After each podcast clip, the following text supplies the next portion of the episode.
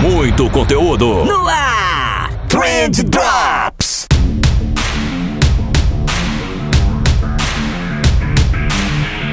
Salve social media, salve empreendedor, salve ouvinte! Tudo bom com vocês? Eu espero que sim, porque comigo tá tudo ótimo. Eu sou o Vinícius Gambetta, esse daqui é o Trend Drops do Trendcast da agência de bolso e hoje a gente vai falar sobre condicionamento operante. O que, que é isso? Como funciona? Por que, que o teu cliente te pede tanta alteração e o que, que isso tem a ver com ratos?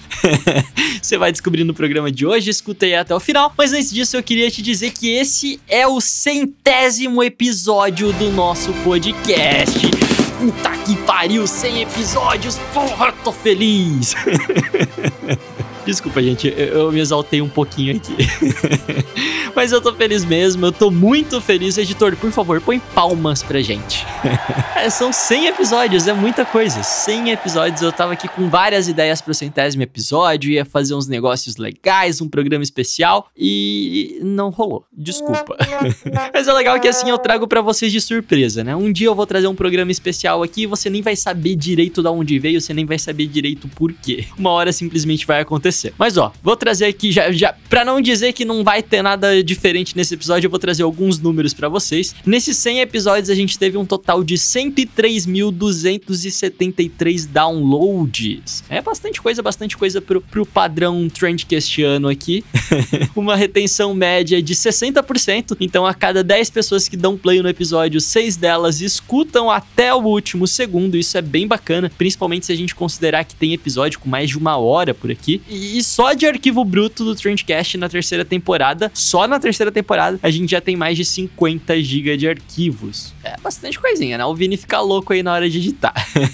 e é muito massa executar esse projeto, gente, aqui com vocês. Super obrigado por continuarem ouvindo, compartilhando, indicando. Vocês são demais mesmo. Brigadão. Tô, tô super feliz com esses com essa marca de 100 episódios e que venha 200, 300, 400 mil episódios pela frente. É, e antes que eu comece a chorar aqui, eu vou dar o um recadinho do patrocinador rapidão, porque hoje quem tá apoiando a gente é a Reportei. A Reportei é a minha, a sua, a nossa ferramenta preferida para emissão de relatórios. Eles têm a integração com o Facebook, com o Instagram, com o Twitter, com o LinkedIn, com o Google, com o RD Station, com o MailChimp. Cara, tudo que você pode imaginar desse mundão de, de marketing digital aí, você consegue puxar as informações para dentro da Reportei. Você personaliza os teus gráficos, monta os teus templates, como você quiser. E aí é só salvar enviar para o teu cliente e ser feliz, rápido, prático, eficiente e barato, cara. É tudo que o brasileiro gosta. Acesse lá www.reportei.com e agora sim, recado dado, jabá feito, 100 episódios comemorados, bora falar de ratinhos.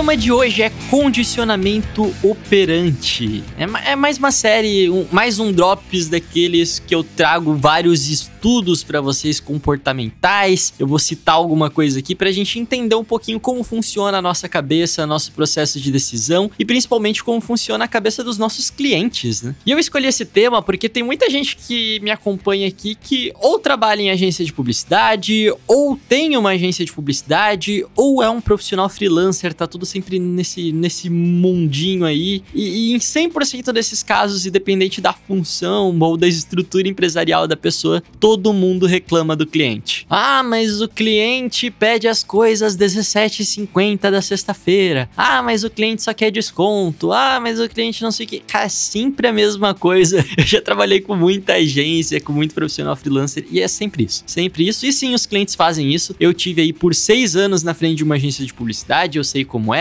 mas existe um negócio que eu acho que explica boa parte desse comportamento dos clientes, que é o condicionamento operante ou o, o condicionamento instrumental também é, é chamado dessa maneira, que é uma área da psicologia que estuda como o cérebro encara as recompensas e as punições que ele recebe no dia a dia. É bem interessante, vou tentar trazer um pouquinho disso para vocês. Quem descreveu esse comportamento foi o psicólogo Burrus Frederick Skinner. Eu provavelmente pronunciei o nome do cara errado, é, mas enfim, ele era um psicólogo behaviorista que, que estuda comportamento ali na década de 70, 80 mais ou menos, e tem um experimento super clássico dele que usou ratinhos. Desculpa os ratinhos, tenho pena dos ratinhos também, mas ele utilizou ratinhos no seu experimento. Então o que o Skinner fez foi pegar uma série de ratinhos de laboratório e ele colocou cada um deles em uma caixa com um botão azul. E aí toda vez que os ratinhos apertavam esse botão azul, eles recebiam uma bolinha de comida de recompensa. Até que eles aprenderam isso. E aí o ratinho ficava ali o dia inteiro apertando no botão azul para ganhar a, a, a, bolinha de, de comida dele lá, né? É, e depois o Skinner pegou e adicionou mais um botão na gaiola dos ratinhos, dessa vez um botão vermelho. E aí os ratinhos muito espertos acharam que iam lá ganhar comida também, mas sempre que eles apertavam o botão vermelho, eles ganhavam uma espécie de mini choque elétrico, né? o suficiente para assustar o rato ali, não, não causava ferimento nem nada, mas era desconfortável, né? E aí os ratinhos começavam a ficar com medo do botão vermelho e eles não apertavam mais. Mas no azul eles estavam de boa. Então quando o Skinner mudava os botões de posição, deixava mais perto dos ratos e tal, eles sempre acabavam aprendendo que eles não podiam apertar no botão azul e que eles. É, é, ao contrário, na verdade.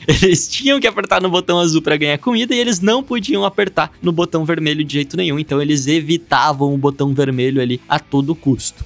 Oh, Miska, Muska, Mickey Mouse. Isso levou os pesquisadores a descreverem dois tipos de comportamento: os comportamentos operantes e os comportamentos respondentes. Né? Os comportamentos respondentes seriam aqueles de reflexo. Então você coloca a mão em um lugar quente e tira a mão dali rapidinho porque doeu, né? E isso é você respondendo aquele estímulo, por isso um, um comportamento respondente. É, mas o que faz com que você nunca mais coloque a mão ali, que você aprenda que de fato, é, sei lá, você colocar a mão no fogo ou na panela quente, aquilo dali vai te queimar, é o teu condicionamento operante, que vai te lembrar que você recebeu uma punição por aquilo dali, e daí o teu cérebro vai processar e vai falar: não, peraí, eu não quero essa punição de novo, eu não quero passar por essa experiência mais uma vez, então eu não vou fazer isso. Ou então o contrário, se você recebe uma recompensa é, positiva por algo que você fez, você vai querer fazer mais sobre aquilo dali também. É assim que funciona, por exemplo, as drogas. As pessoas se sentem bem no momento que usam aquilo dali, e aí elas acabam usando mais. É, dando um exemplo mais leve, é igual quando a gente adestra um cachorro, né? é a mesma coisa, a gente dá uma recompensazinha toda vez que ele faz alguma coisa certa. E justamente porque essa é a técnica usada pra gente adestrar animais, dá pra gente perceber aqui que não existe muita racionalidade por trás dela, né? Simplesmente acontece algo do nosso cérebro que ele aprende ali. Não é como se a gente estivesse pensando, nossa, agora eu vou receber a recompensa tal por isso, isso, isso. É, e onde eu quero chegar aqui, né? Por que, que eu disse que isso tem a ver com muita coisa do dia a dia das agências, ou, ou talvez dos negócios como um todo? Porque boa parte desses comportamentos que a gente não gosta do cliente foram condicionados pela gente. Eles não são comportamentos que surgiram do nada. Eles são resultados dos reforços positivos ou negativos que a gente tá dando para aquele cliente ali. Então acontece muito é, do, do, do, ciclano chegar lá, na, do, do cliente chegar na sexta-feira às 17h50, como eu tinha falado, e te pedir: nossa, é, eu preciso de uma peça para hoje ainda urgente urgente, né? Cliente adora usar a palavra urgente. Faz para mim, por favor. E aí você, por querer ajudar o cliente para fazer uma média com ele, ele aceita. E aí fica até as 20 horas na agência para terminar um negócio. E, e, a mensagem que você tá passando pro cliente nessa situação aí é de um reforço positivo para aquele comportamento dele. Porque se sempre que o cliente te pedir um negócio em cima da hora, você entregar o negócio rapidamente, magicamente, lindamente para ele, ele vai pensar que, ué, tá, tá tudo certo pedir assim. Tá tudo certo a forma como eu tô fazendo, né? E, e, e eu sei disso por vivência dos dois lados. Porque não só eu passei muito tempo em agência e tive que lidar muito com isso inúmeras vezes, como esse episódio aqui que você tá escutando agora, eu tô gravando em cima da hora porque o Vini disse que ia dar conta de editar. se, se, da última vez que eu entreguei um episódio em cima da hora, o, o Vini não tivesse editado a tempo e o episódio tivesse atrasado, talvez isso teria me condicionado de uma forma diferente, eu seria mais pontual dessa vez, o que não aconteceu. O Vini sempre dá um jeitinho. Desculpa, Vini. Acontece, cara. É, é, eu tô fazendo esse programa aqui só para provar que 50% da culpa é tua. Não briga comigo. é, tá tudo bem. Eu, eu, eu dou conta. Tá tudo bem. Eu não preciso dormir mesmo. E um negócio importante que rola aqui é que muitas vezes, quando você faz as coisas do teu jeito, você pode acabar criando um condicionamento negativo também. Então, eu já cansei de ver social media que reclama do cliente que quer tudo em cima da hora e, e enfim, reclama daquele jeito que a gente já falou aqui antes. E aí, quando finalmente você consegue fazer com que o cliente entenda a importância, é, por exemplo, do longo prazo, o social media mesmo deixa para fazer tudo em cima da hora. Né? Vai trabalhar lá nos últimos dias da deadline, não apresenta um planejamento bacana, é, ou pior, entrega o projeto atrasado, não respeitando a data ali que você tinha combinado com o cliente, ou então entrega uma parada que não condiz com a expectativa que você gerou. E aí você cria um outro condicionamento operante, dizendo para o teu cliente que quando ele faz as coisas do teu jeito, que deveria ser o certo, ele não vai ter uma recompensa, ele não vai ter uma experiência bacana. Então acontece dos dois jeitos. Acontece quando o cliente faz alguma coisa errada, você acaba é, compensando ele positivamente. E quando o cliente eventualmente faz alguma coisa certa, tipo, eu quero um planejamento de longo prazo, às vezes o profissional não dá conta de atender aquela expectativa ali e acaba frustrando o cliente, dando para ele uma recompensa ruim, não uma punição no caso. É, e era disso que o Skinner estava falando. Você não pode só observar o comportamento do teu cliente. É importante que você note se você não tá ali reforçando negativamente ou positivamente aquele tipo de atitude. E só o fato de você ter isso em mente, eu acho que já muda muita coisa, né? Se quando te pedirem uma peça é, é lá às 17h50 de sexta, você tiver um pouquinho mais de pulso firme para dizer: olha, desculpa, eu tô aqui com o cronograma apertado, eu não consigo encaixar essa tarefa, eu consigo para segunda-feira. Inclusive, eu vou te pedir aqui para que sempre me envie esse tipo de solicitação com aí pelo menos 48 horas de antecedência. Então, você ser um pouco mais firme nessa situação é bom. Às vezes a gente acha que isso vai ser ruim, que o cliente vai cancelar contigo, e não, na maioria das vezes não. Se você fizer isso com educação, mostrando o porquê você não consegue, trazendo um motivo para isso, ele só vai ser condicionado a não agir mais desse jeito. Né? E talvez você precise fazer isso várias vezes para funcionar, para conseguir educar o cliente, assim como os ratinhos também não aprendiam de primeira, é, assim como o cachorro também não aprende a sentar de primeira, mas funciona funciona com certeza absoluta. E eu dei um exemplo aqui, né? Mas isso funciona com tudo, com a tua equipe, com os teus chefes, com os teus colegas de trabalho, teus fornecedores, com os clientes dos teus clientes. Enfim, pensa um pouquinho nisso que com certeza faz total sentido. Não dá para escapar sempre, mas lá uma vez ou outra, se a gente souber como as coisas funcionam, a gente consegue se policiar para fazer diferente. E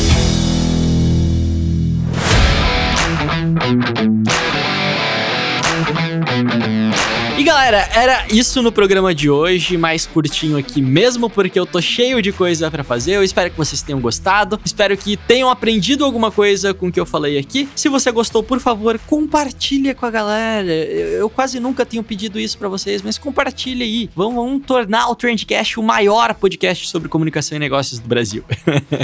é, é pedir demais? Talvez seja, mas eu quero isso. Posta lá nos stories que você tá ouvindo a gente, marca a gente, eu sempre fico muito feliz com isso. E, sério, brigadão por acompanhar a gente por esses 100 episódios aqui, vocês são demais. E era isso, continuem se cuidando, continuem escutando a gente, continuem sendo esses profissionais incríveis que vocês são. E a gente se vê na quinta-feira. Valeu!